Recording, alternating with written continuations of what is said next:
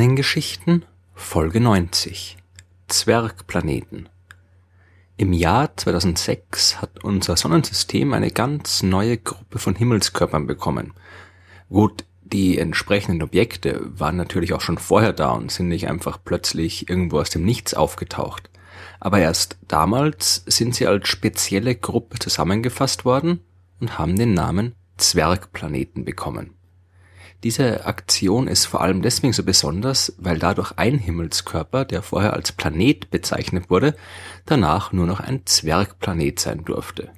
Pluto wurde aus der Gruppe der Planeten geworfen und ist heute wahrscheinlich der bekannteste Zwergplanet. Die anderen kennen die meisten wahrscheinlich nicht so gut, obwohl sie ebenfalls enorm interessant sind. Da ist zum Beispiel Eris. Dieses Objekt hat die ganze Kontroverse und Neudefinition überhaupt erst ausgelöst. Eris wurde von Mike Brown, Chad Trujillo und David Rabinowitz entdeckt. Und zwar im Jahr 2005. Und schon lange davor waren die meisten Astronomen der Meinung, dass Pluto eigentlich kein richtiger Planet ist. Aber die Entdeckung von Eris, die hat die Sache nochmal wirklich akut gemacht. Pluto war ja von Anfang an immer schon ein bisschen komisch. Als er 1930 entdeckt worden ist, hat er nicht in das Schema der Planeten unseres Sonnensystems reingepasst. Da kommen ja zuerst in der Nähe der Sonne vier eher kleine Planeten mit einer festen Oberfläche und vergleichsweise dünnen Atmosphären, nämlich Merkur, Venus, die Erde und der Mars. Und dahinter folgen vier sehr große Planeten, die im Wesentlichen komplett aus Atmosphäre bestehen und keine feste Oberfläche haben. Das sind die Gasriesen Jupiter, Saturn, Uranus und Neptun. Und dahinter folgt dann auf einmal der Winzling Pluto, eine eisige Felskugel ohne Atmosphäre, die kleiner ist als unser Mond. Die Bahn von Pluto war nicht annähernd kreisförmig wie die der anderen Planeten, sondern stark oval und außerdem auch noch stark gegenüber den anderen Bahnen geneigt. Aber, wie ich in Folge 50 der Sternengeschichten erzählt habe, war man damals sowieso schon auf der Suche nach noch unbekannten Planeten am äußeren Ende des Sonnensystems war, hat man sich nichts weiter dabei gedacht und akzeptierte einfach, dass Pluto eben jetzt der neunte Planet ist. Erst mehr als 60 Jahre später hat man entdeckt, dass sich dort, wo sich Pluto befindet, auch noch jede Menge andere eisige Felsbrocken befinden. Pluto liegt mitten im sogenannten Kuiper-Asteroidengürtel und diese Asteroiden haben alle ähnliche Eigenschaften und Bahnen wie Pluto aus der Sicht der meisten Astronomen war jetzt klar, Pluto ist eben einfach nur ein großer Asteroid in diesem Kuipergürtel, wodurch sich auch seine seltsamen Eigenschaften erklärt hätten. Es gab Initiativen, ihn jetzt auch offiziell als Asteroid zu bezeichnen und man hat damals sogar schon die prominente Asteroidennummer 10.000 extra für Pluto reserviert.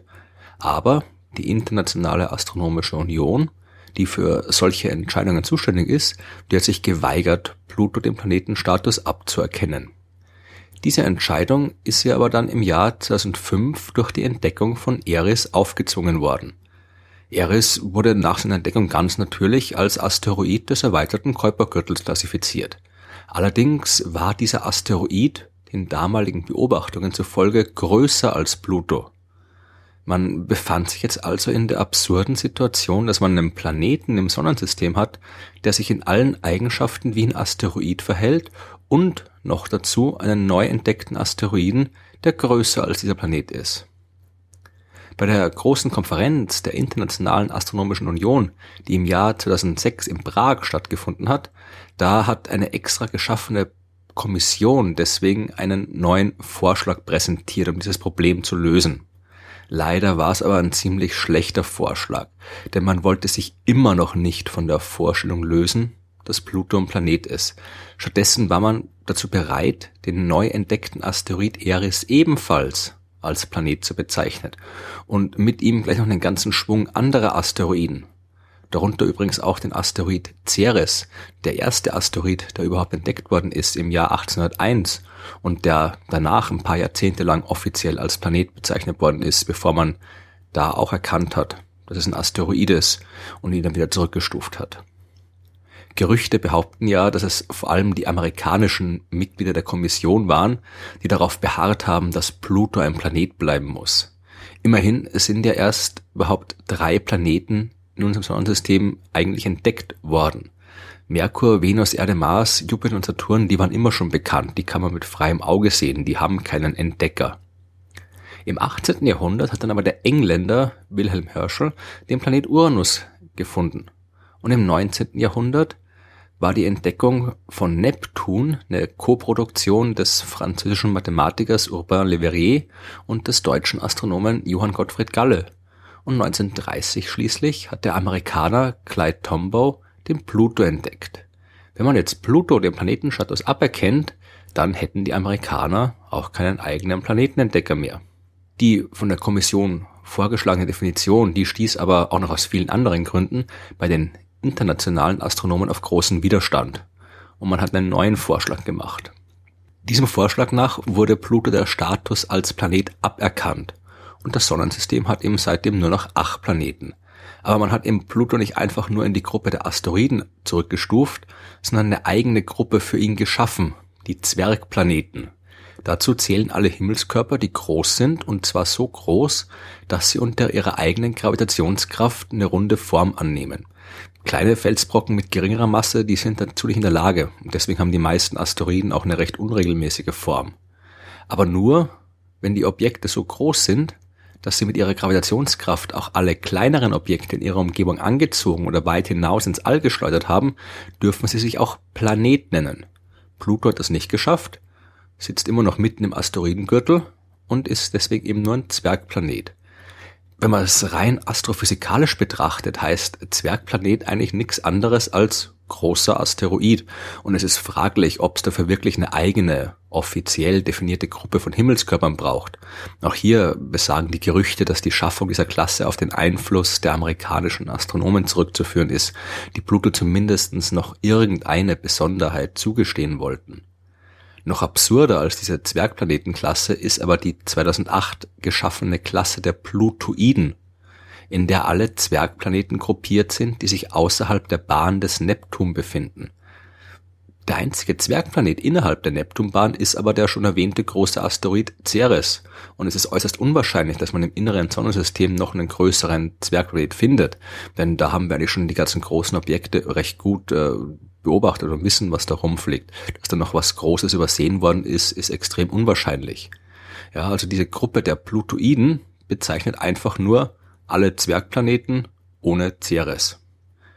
Aber zumindest war Pluto jetzt eben nicht nur ein Zwergplanet, sondern auch der Namensgeber für die eigene Zwergplanetengruppe. Und damit waren die Amerikaner dann offensichtlich zufrieden. Es ist ja eigentlich auch vollkommen egal, wie man die Dinger nennt. Ein Himmelskörper ist dann interessant, wenn er interessant ist und nicht, wenn er irgendeiner Gruppe angehört. Mittlerweile wissen wir auch, dass die Grenze zwischen Asteroiden und Planeten fließend ist und es eben keine harte Grenze gibt. Die ganze Klassifikationssache ist daher sowieso zweifelhaft. Aber man hat sich jetzt halt mal darauf geeinigt und momentan beinhaltet unser Sonnensystem eben fünf Himmelskörper, die offiziell den Titel Zwergplanet tragen. Dazu gehören neben den schon erwähnten Pluto, Eris und Ceres Ceres der allererste Asteroid, der überhaupt entdeckt worden ist. Und die Geschichte von Ceres habe ich in Folge 12 der Sternengeschichten schon ausführlich erzählt. Weniger bekannt sind vermutlich die restlichen beiden Zwergplaneten. Die tragen die schönen Namen Haumea und Makemake. Haumea hat seinen Namen von der hawaiianischen Fruchtbarkeitsgöttin und seine Entdeckung wurde auch im Jahr 2005 bekannt gegeben, so wie Eris. Gefunden haben ihn drei spanische Astronomen, angeblich schon im Jahr 2003. Ebenfalls beobachtet wurde Haumea aber auch unabhängig von den schon vorher erwähnten Mike Brown, Jet Droschillo und äh, David Rabinowitz, den Entdeckern von Eris. Zuerst haben die drei Amerikaner akzeptiert, dass die Spanier Haumea zuerst gefunden haben. Dann aber haben sie bemerkt, dass die Spanier vor der Bekanntgabe ihrer angeblichen Entdeckung auf im Internet gespeicherte Daten zugegriffen hatten, aus denen sich äh, rekonstruieren hat lassen, welche Himmelsregionen die Amerikaner in letzter Zeit so beobachtet haben. Es gab also dann plötzlich den Verdacht, dass die Spanier Haumea gar nicht wirklich zuerst entdeckt hatten.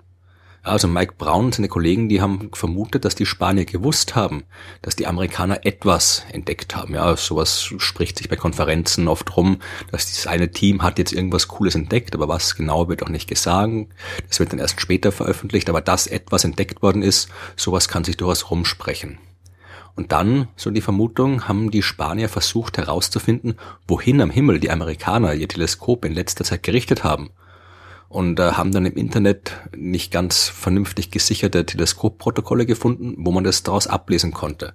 Und dann haben die Spanier in ihren eigenen alten Archivaufnahmen nachgeschaut, ob dort auf den Aufnahmen vielleicht irgendwas zu sehen ist, was sie damals übersehen haben. Und tatsächlich haben sie spanische Aufnahmen gefunden äh, aus der Zeit, wo Bilder von Homer drauf waren, die man zuvor einfach übersehen hatte. Es gab dann jede Menge Streit und Anschuldigungen, wer jetzt wo spioniert hat und wer jetzt den Asteroid als erstes entdeckt hat. Und wirklich endgültig aufgeklärt ist die Sache nie geworden. Und heute gelten Spanier und Amerikaner gleichberechtigt als Entdecker.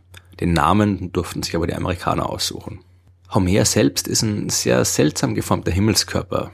Der ähnelt eher einem langgestreckten Ei als in der Kugel. Und das liegt an einer enorm schnellen Eigenrotation, die das ganze Objekt verformt und die vermutlich auf eine frühere Kollision mit einem anderen Asteroiden zurückzuführen ist. Und bei dieser Kollision sind auch die beiden Monde von Haumea entstanden, die ebenfalls die hawaiianischen Namen Namaka und Hiyaka tragen. Monde bei Zwergplaneten, die sind nicht besonders. Also Pluto hat mittlerweile schon fünf bekannte Monde, Eris hat einen Mond, Haumea hat zwei Monde, also Monde tauchen da durchaus oft auf. Der fünfte Zwergplanet, der trägt den wirklich wunderbaren Namen Makemake und der stammt aus der Mythologie der Osterinseln. Und auch die Wahl dieses Namens war nicht ganz zufällig, denn äh, dieser Asteroid wurde Ostern 2005 gefunden und schon wieder entdeckt von den drei Amerikanern, Brown, Grillo und Rabinowitz, die auch schon die äh, anderen Eris und äh, Haumea gefunden haben. Dieser Makemake, der hat einen Durchmesser von 1500 Kilometern und keine bisher bekannten Monde. Ceres, Pluto, Eris, Haumea und Makemake, das sind zweifellos sehr interessante Himmelskörper und es lohnt sich, die zu studieren, egal ob man die jetzt Planeten, Zwergplaneten, Plutoide oder Asteroiden nennt. Und wenn jetzt dieser ganze unsinnige Klassifizierungswahn nicht doch noch irgendwann abgeschafft wird, ist es durchaus wahrscheinlich, dass es in Zukunft noch ein paar mehr Objekte in der Gruppe der Zwergplaneten geben wird. Und das wünscht sich auch Mike Brown, der immerhin drei von den derzeit fünf offiziellen Zwergplaneten gefunden hat. Der ist der Meinung, dass es absurd ist, nur genau diese fünf Himmelskörper als Zwergplaneten zu bezeichnen. Denn wir kennen Unmengen an Asteroiden und durchaus auch große. Vor allem im Kuipergürtel gibt es noch jede Menge andere bekannte große Asteroiden, die die Kriterien eines Zwergplaneten vermutlich auch alle erfüllen würden. Aber wenn es um die offizielle Bezeichnung geht, ist die Bürokratie der Internationalen Astronomischen Union eben sehr, sehr langsam. Mike Brown, der führt schon seit Jahren eine Liste mit Kandidaten für weitere Zwergplaneten. Sechs davon äh, sind mit ziemlicher Sicherheit in der Lage, alle Kriterien zu erfüllen. Und wer Lust hat, kann ja schon mal vorsichtshalber die Namen lernen. Die heißen Quawa, Setna, Orcus, Salassia, 2002 MS4 und 2007 OR10, obwohl die letzten beiden vermutlich auch irgendwann nochmal offizielle schöne Namen bekommen. Insgesamt umfasst Browns Liste der potenziellen Zwergplaneten aber 354 Einträge. Zwergplanete sind halt eben tatsächlich nichts anderes als große Asteroiden. Und von denen gibt's im Sonnensystem jede Menge.